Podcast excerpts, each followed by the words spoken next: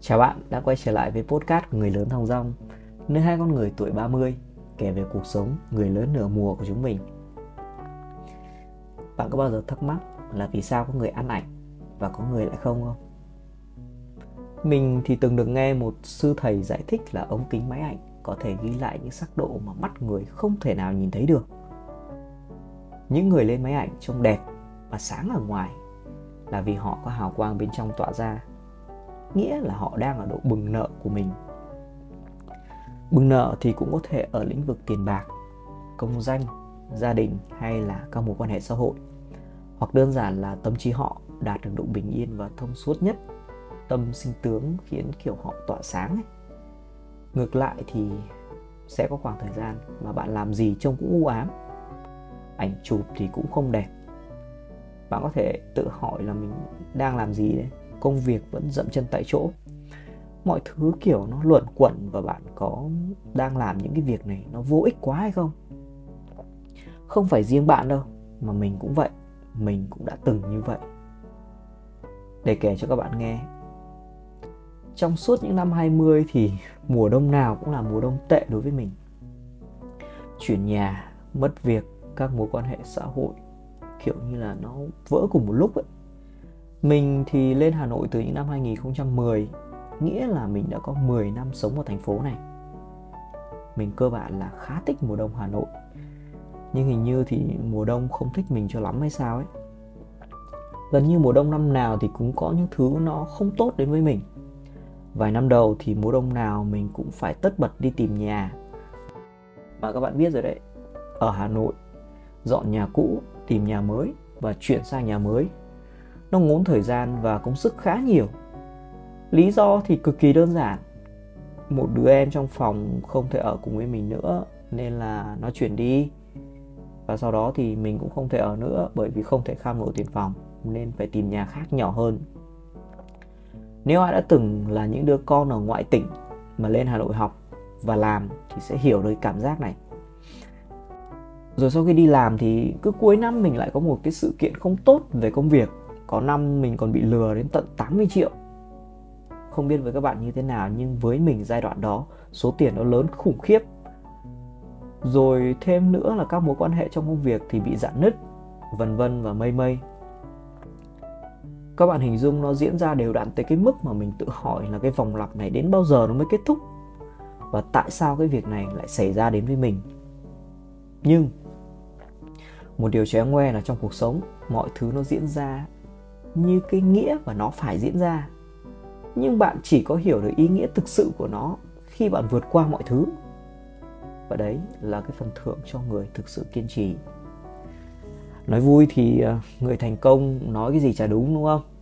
Còn thực tế thì bạn phải cố gắng cực nhiều, thành quả nó mới đến. Và bạn nhận ra hành trình của mình không hề lãng phí một chút nào. Công bằng mà nói, người đời thường không quan tâm lắm đến cái hành trình của bạn, mà chỉ nhìn thấy kết quả mà thôi. Nhưng bạn có thể tự hào và tự vui vẻ với trải nghiệm hành trình phi thường của mình. Còn cái đích đến ấy, thì nó như là một món quà mà thôi. Có một thứ mà mình đã nghe rất nhiều lần nhưng đến bây giờ mới thực sự thấm.